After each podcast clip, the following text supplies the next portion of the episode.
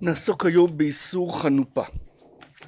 אסור להתחנף לרשעים, כמו שלמדו חכמים מהפסוק, ולא תחניפו את הארץ, ושם חז"ל בספרי, לומדים שיש איסור להתחנף לרשעים. כלומר, אסור לאדם להסכים עם מציאות של רשע בעולם. צריך לנסות להתאמץ, לבטל את הרשע מן העולם, לעשות את העולם טוב, ושהצדיקים יובילו בו את החיים. אז לכן נצטווינו, הוכיח תוכיח את עמיתך, שאם אדם רואה דברים שהם לא כראוי, יוכיח את חברו על כך. אם הוא יכול, אם, אם מדובר על עוולה שיש אה, בציבור או אצל מנהיגים, יוכיח אותם. אמרו חכמים, אם אדם יכול להוכיח את אנשי ביתו ולהוכיח, נתפס עליהם, הוא אשם בזה. אם יכול את אנשי עירו להוכיח ולא הוכיח, אז הוא נעשה שותף ואשם בחטאים שלהם. אם הוא יכול להוכיח את כל העולם, נתפס על כל העולם. אז זו מצווה תוכיח תוכיח את עמיתך. אבל גם כאשר אדם לא יכול להוכיח, הוא לא יכול לשכנע, לא יכול לעצור את הרשעים, לכל הפחות שלא יחניף להם. מפני שברגע שהוא מחניף, אבדה תקווה. כלומר, כל עוד אומרים צריכים לנהוג כך וכך, זהו הדבר הראוי. לצערנו הרב, אנחנו לא מצליחים להעמיד את האמת ואת הטוב כראוי, אבל זה מה שצריך להיות. אז יש סיכוי שאנחנו נלך ונתקדם. אבל אם אנחנו לא מעמידים את זה, אז בעצם אנחנו מעודדים את הרשעים להמשיך, ולא משאירים זכר למה שצריך להיות. אז אם כן, אדם שהוא מצדיק רשע ומרשיע צדיק, כלומר בדרך כלל מה קורה לחנפן? הוא מצדיק את הרשע, אבל כדי להצדיק את הרשע הוא צריך גם להרשיע את הצדיק, להגיד שהצדיק לא בסדר. כי יש אולי צדיק שאומר טענות נגד הרשע, אז הוא קם ואומר מה אתה מדבר נגדו וכולי. אז הוא תועבת השם גם שניהם. כלומר, מצדיק רשע ומרשיע צדיק, תועבת השם גם שניהם. זה פסוק משלי, פרק י"ז. אמרו חכמים, מסכת סוטה דף מ"א עמוד ב', שם הגמרא עוסקת בסיפור עם אגריפס המלך שעוד מעט אנחנו נרחיב בו, שהחניפו לו. אבל שם הגמרא אומרת שהעונש של מי שמחניף לרשע, שהוא נופל בגיהנום, ואפילו עוברים שבמאי אימן מקללים אותו. ואחרי זה ממשיכה הגמרא ואומרת, ולבסוף הוא ייפול או זרעו ייפול בידי הרשע הזה. קודם כל צריך להבין למה עוברים מקללים אותו. העוברים מבטאים את הדור הבא, את אלה שעוד לא נולדו, את העתיד. אז קורה שאנחנו לא מצליחים לתקן את העולם כראוי, אנחנו משתדלים, מתקדמים, מוסיפים עוד נדבך, אבל לפחות אנחנו מציבים חזון לדור הבא, כדי שהדור הבא יוכל להמשיך. אבל אם אנחנו מחניפים לרשע, אז אנחנו סותמים את החזון. סותמים עליו את הגולל. אין אפשרות שהוא יתגלה, כי לא יודעים מה החזון. להפך, מחזקים, הופכים את הרשע לצדיק, הופכים את הרשעים לאנשים ראויים לחיקוי, ולכן אין סיכוי, או הסיכוי הופך להיות קשה מאוד. לא משאירים סימני דרך איך להגיע אל המטרה, ולכן העוברים שאומרים, תשמעו, אה, איך אומרים, לא הצלחתם, בסדר, אבל לפחות אל תהרסו. אפילו העוברים אז מקללים אותו שהוא סותם להם את החזון. אני ממשיך בגמרא מסרת סוטה שם במ"א עמוד ב', אמר רבי אלעזר, כל אדם שיש בו חנופה מביא אף לעולם, אף כעס, שנאמר וחנפי לב, לב ישימו אף. ולא עוד, אלא שאין תפילתו נשמעת, שנאמר לא יישבעו כי עשרם, כאשר יבואו עליהם ייסורים, גם יתפללו, לא יענו, לא יישבעו. פה אולי צריכים להסביר, קודם כל החנופה מעוררת כעס. אפשר להבין אדם שאין לו כוח להעמיד את, את האמת על תילה. הוא מפחד שיזיקו לו, ילעגו לו, הוא ביישן, אבל כשהוא מחניף לרשע, זה מעורר כעס. ועוד נאמר, אדם שלא יודע על זה, עוד אפשר להגיד מילא, הוא לא מבין. אפשר לומר, הטענות עליו מסוג אחר. אבל אדם שמבין ובכל זאת מחניף, זה דבר קשה מאוד, ולכן זה מעורר כעס. זה לא רק סתם, אתה לא בסדר. זה מעורר כעס. וזה מעורר גם, לא רוצים, השמיים לא רוצים לשמוע את התפילה שלו. מדוע? מפני שאתה מקלקל את העולם, לא יודע מה טוב ומה רע, ועכשיו אתה בא להתפלל אל השם, לבקש על משהו, הרי באים להתפלל אל השם מתוך הערכה, לאמת, לטוב, ואתה לא עושה את זה. אז עכשיו אתה בא. זה מכוער מאוד. ואמר בלעזר, כל אדם שיש בו חנופה, נופל בגיהנום. שנאמר, הוי אומרים לרע טוב, לטוב רע, וגומר, מכתיב אחריו, לכן ככל קש לשון אש וחשש להבה ירפה. ואמר רבי אלעזר, כל עדה שיש בה חנופה לסוף גולה. כתיבך כי ידעת חנף גלמוד, וכתיבת ואמרת בלבבך, מי ילד לי את אלה, ואני שקולה וגלמודה, גולה וסורה. כלומר, עדת חנף גלמוד, כשיש עדה של חנפנים, היא נעשית גלמודה, זאת אומרת, היא גולה ומתפרדת. ואמר אבו אלעזר, כל עדה שיש בה חנופה, מושא כנידה, שמתרחקים ממנה. שמע כי עדת חנף גלמוד. אמר רבי ירמיה ברבא, ארבע כיתות אין מקבלות פני שכינה, כת ליצים, כת חנפים, כת שקרים וכת מספרי לשון הרע. ננסה קצת להסביר. כת חנפים, אה, או מה זה עדה שיש בה חנופה. עדה שיש בה חנופה, אפשר לומר, זה נניח, תחשבו, יש בית כנסת, בבית הכנסת הזה יש אנשים יראי שמיים, משכימים לקום בבוקר להתפלל, מאחרים לצאת בערב, ויש שם איזה גבירים, מתפרנסים מכל מיני עסקים מפוקפקים, ומכבדים אותם כבוד גדול, מאחרים לתפילה, מפטפטים בתפילה, ויחד עם זה הם תורמים, אז נותנים להם המון כבוד, או אפילו לא תורמים. אתם יודעים, לפעמים מכבדים אדם כי אולי הוא יתרום, או כי יש לו כוח. מכבדים. זה יוצר עיוות בקהילה.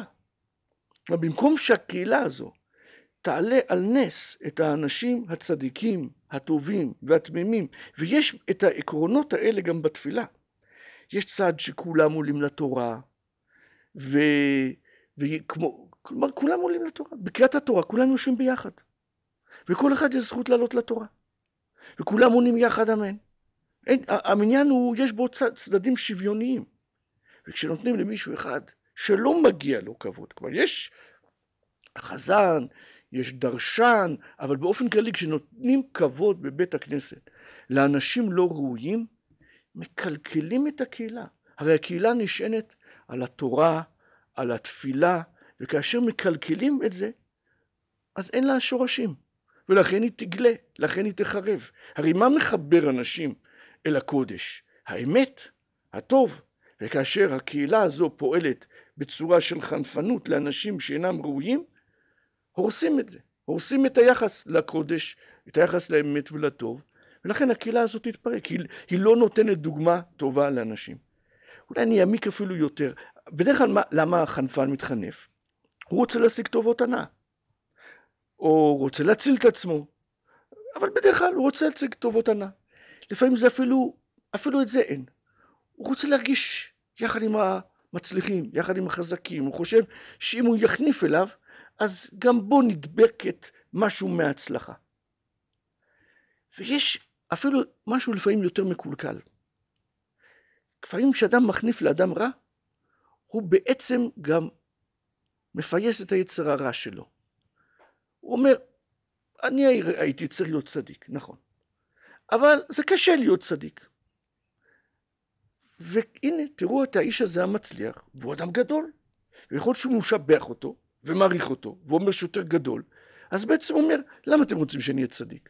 העולם מקולקל. ככה זה בעולם. זה אנשים מצליחים. כלומר, בעצם הכבוד שהוא נותן לזה שהוא לא בסדר, הוא כאילו מצדיק את עצמו ואומר, ככה זה העולם. לכן גם אני כך. לפעמים יש אפילו מצב של, של uh, קנוניה כזו. למשל, אתם יודעים, יש עשירים אוהבים מאוד לתרום, כלומר עשירים שהם עצמם לא בסדר. יש להם עסקים, מכוערים, רמאים, דברים לא כשרים כל כך, או חצי כשרים, רבע כשרים, וגם הם בעצמם בחיים שלהם לא בסדר. לא בסדר במשפחה, לא בסדר עם הילדים, לא בסדר בתורה שלהם, לא במצוות שלהם, אבל הם נותנים צדקה. למי ייתנו צדקה? לאיזה קנאים אה, שנגד מדע, נגד עבודה, נגד מדינת ישראל, נגד הצבא, או לא משנה, מין סוג כאלה של קנאים. וזה טוב להם. אומרים, אני, נותן צדקה לצדיק הכי גדול. הצדיק הזה, הוא לא יודע אפילו מה זה טלפון נייד, הוא לא יודע מה זה זה. הוא פעם שמע את זה, הוא עשה חרם על זה וכולי. ולמה זה טוב לו? מפני שהוא בא, הוא הרי אדם עושה חשבון, יבוא לבית דין של מעלה. שאלו אותו, תגיד, למה אתה לא עסקת בתורה? הוא אומר, תראו, תורה זה הוא. אתם רואים שהוא לא נורמלי קצת. שהוא קנאי, בכל זאת העולם שלנו יש בו עבודה, יש בו פרנסה, יש בו מדע, יש... אה, אה, העולם הוא נורמלי. אם... אני מעריך מאוד את הצדיקים, אבל הצדיקים הם לא נורמליים, הם אנשים מנותקים, אנשים משונים עם איזה, גם תפיסת עולם לא כל כך טובה, אבל הם צדיקים. כשהוא אומר את זה, הוא מרוויח. כי הוא מועיל לעצמו, הוא אומר, זה צדיק. עכשיו, אתם מבינים, כך הוא יגיד לבית הדין של מעלה. או למצפון שלו. אתם מבינים למה אני לא כזה? זה הרי בלתי אפשרי, זה לא הגיוני, זה לא מתאים. אבל אני כן צדיק. עובדה, אני נותן לו תרומות. אם הוא ייתן תרומות לאנשים טובים באמת, תהיה בעיה. תשאל אותו, למה אתה גם לא? למה אתה לא לומד, למה אתה לא איתי עם התורה? למה אתה עושה עסקים מלוכלכים? למה אתה אה, פוגע בעובדים שלך? למה אתה מעליב אנשים? למה, למה אתה מתנהג כל כך ככה? תהיה לו בעיה, מה הוא יענה? אין לו תשובות. כך רומא תשבו. אני מעריך את הצדיקים העליונים, הם הצדיקים האמיתיים. אני לא יכול, זה, זה, זה מובן. אז יש לו, יש לו צידוק. כלומר, החנופה היא מקלה על האדם, ככה הוא חושב במצפונו. הוא מקל. או הוא אומר, זה הדבר הראוי, ואז אם הוא מתחנף לאדם רע, הוא אומר, זה הדבר הראוי, אז אני ממילא, אתם מבינים למה אני נגרר אחרי המצליחים, ואני עושה כמוהו, ואם אתם רוצים להעניש, אז, אז תענישו את כולם, לא רק אותי. אני בסך הכל, אני, בזה שאני מעריך אותו, אז אני בעצם גם רוצה לטעון כלפי בית דין של מעלה, תעריכו אותו, וממילא כל מי שאיתו הוא צריך לקבל מקום כמו פה גם למעלה.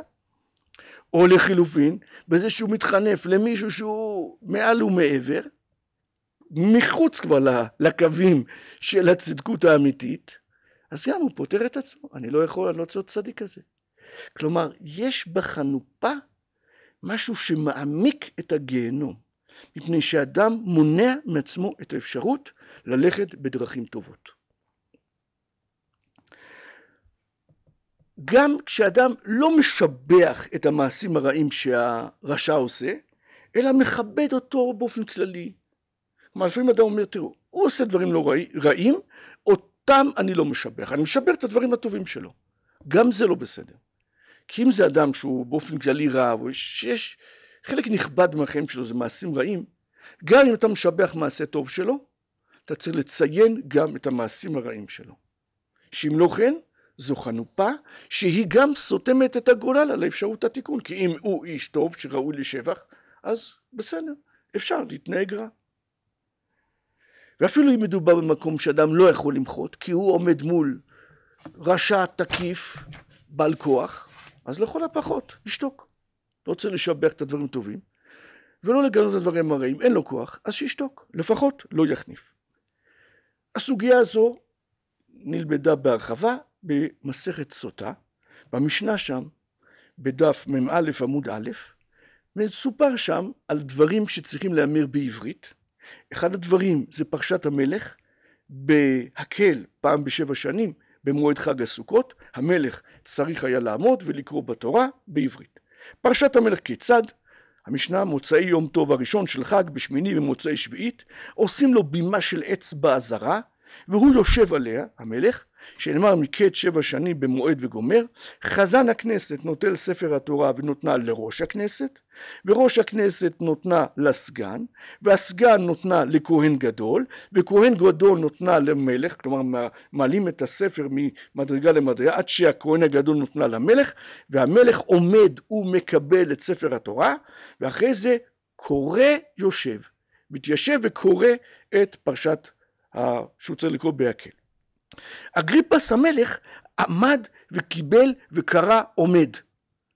לכבוד התורה הוא לא ישב, עמד, גם בעת הקריאה הוא עמד. ושיבחו חכמים. נתן כבוד לתורה.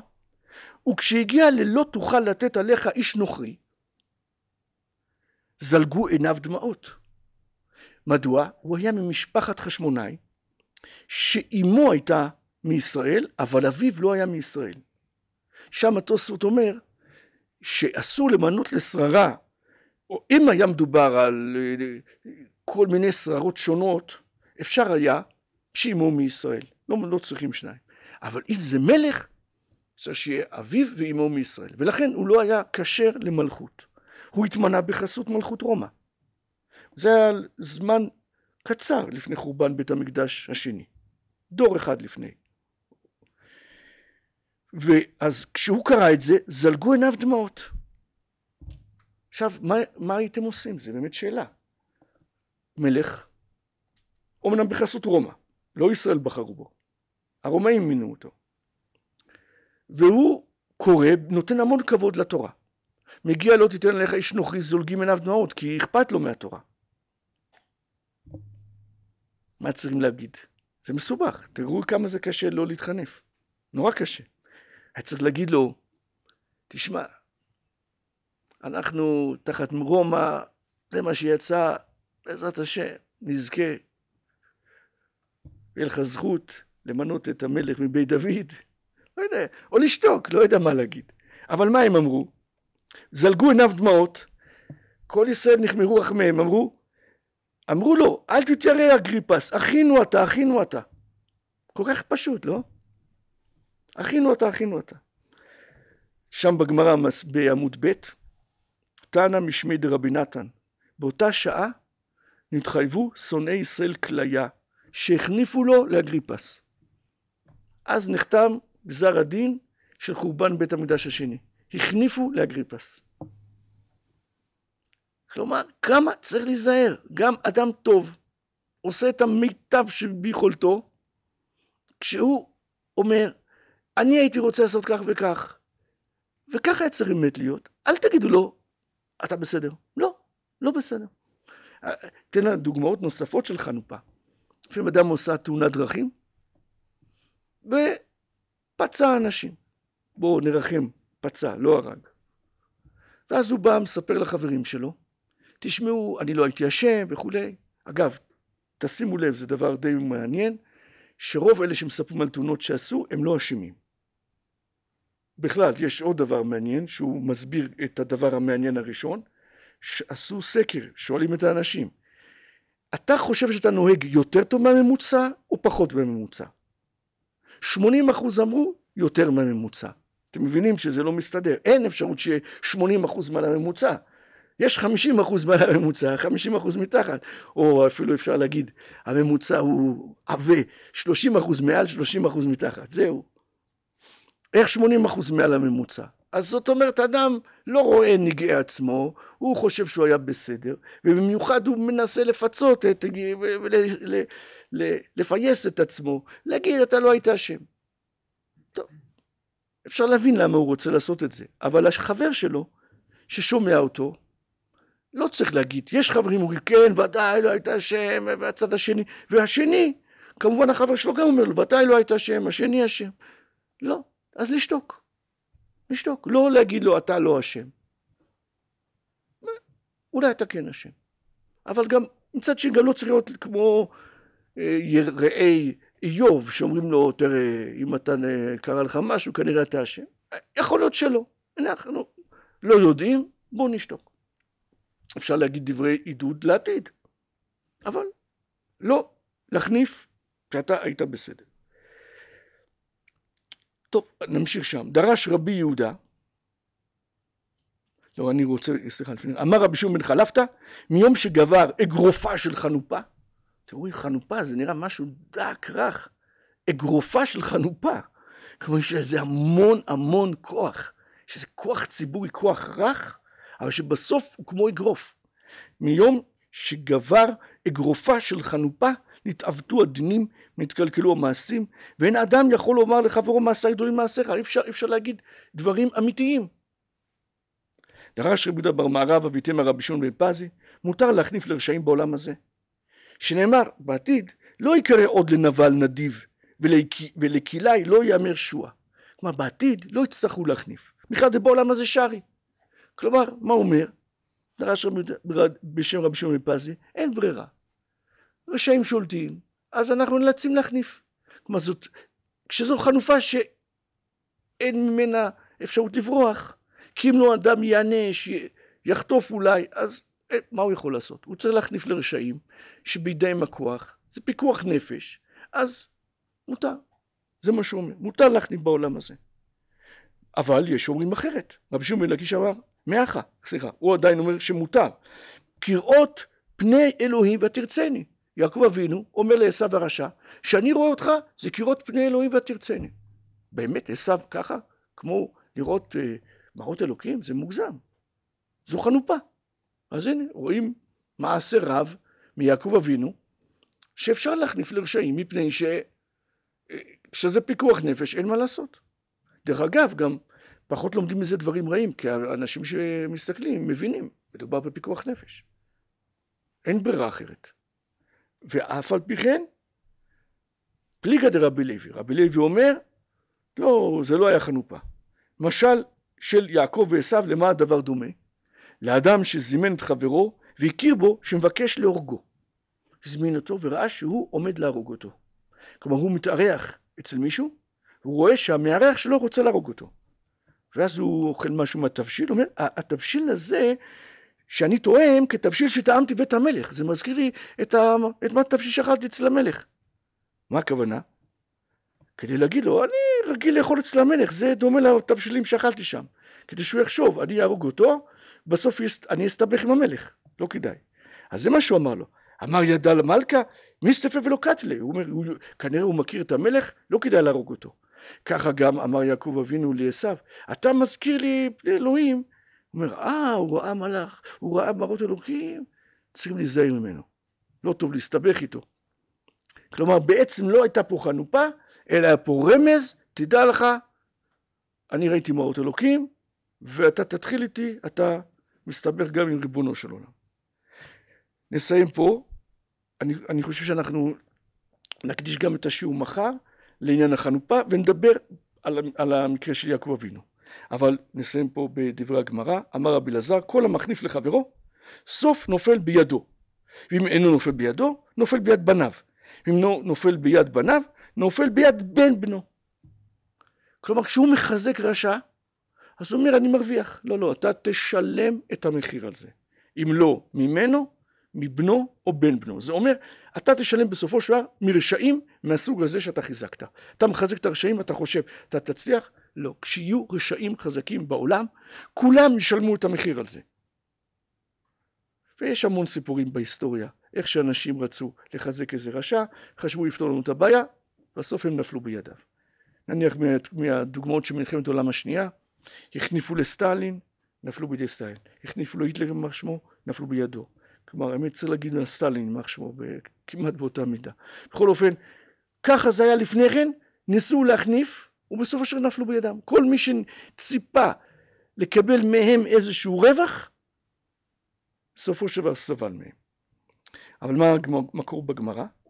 שנאמר ויאמר ירמיה לחנניה, חנניה נביא השקר, שהוא אמר שהשם יחזיר את כלי המקדש מבבל, אמר אמן כן יעשה השם, יקם השם דבריך. כלומר, הוא היה צריך להגיד לו אתה שקרן, אתה רשע, מה אתה אומר נבואות שקר? אבל הוא כאילו אמר לו במין חצי אירוניה, אמן, הלוואי וככה יהיה. אבל יש בזה מין חנופה. מה אתה משתף איתו פעולה? זה האירוניה, זה לא היה ממש חנופה, אבל שמץ. מה בסוף היה? מה ההמשך? וכתיב היו בשער בנימין, ושם בעל פקידות, כלומר איש ממונה פקיד, ושמו ירעיה, בן שלמיה, בן חנניה, נכד של חנניה הזה, ויתפוס את ירמיהו הנביא לאמור, אל הכסדים אתה נופל. אתה רוצה לבגוד וללכת אל הבבלים, אל הכסדים. ויאמר ירמיהו שקר אינני נופל על הכסדים. לא נכון. ויתפוס את ירמיהו ויביאו לשרים והענישו את ירמיהו. כלומר אתה אמרת מילה טובה לסבא שלו אתה תשלם מחיר אם לא ממנו מבנו או בן בנו. אז אנחנו נעצור כאן בעזרת השם מחר נמשיך בסוגיה של יעקב אבינו עם עשו הרשע. Thank you.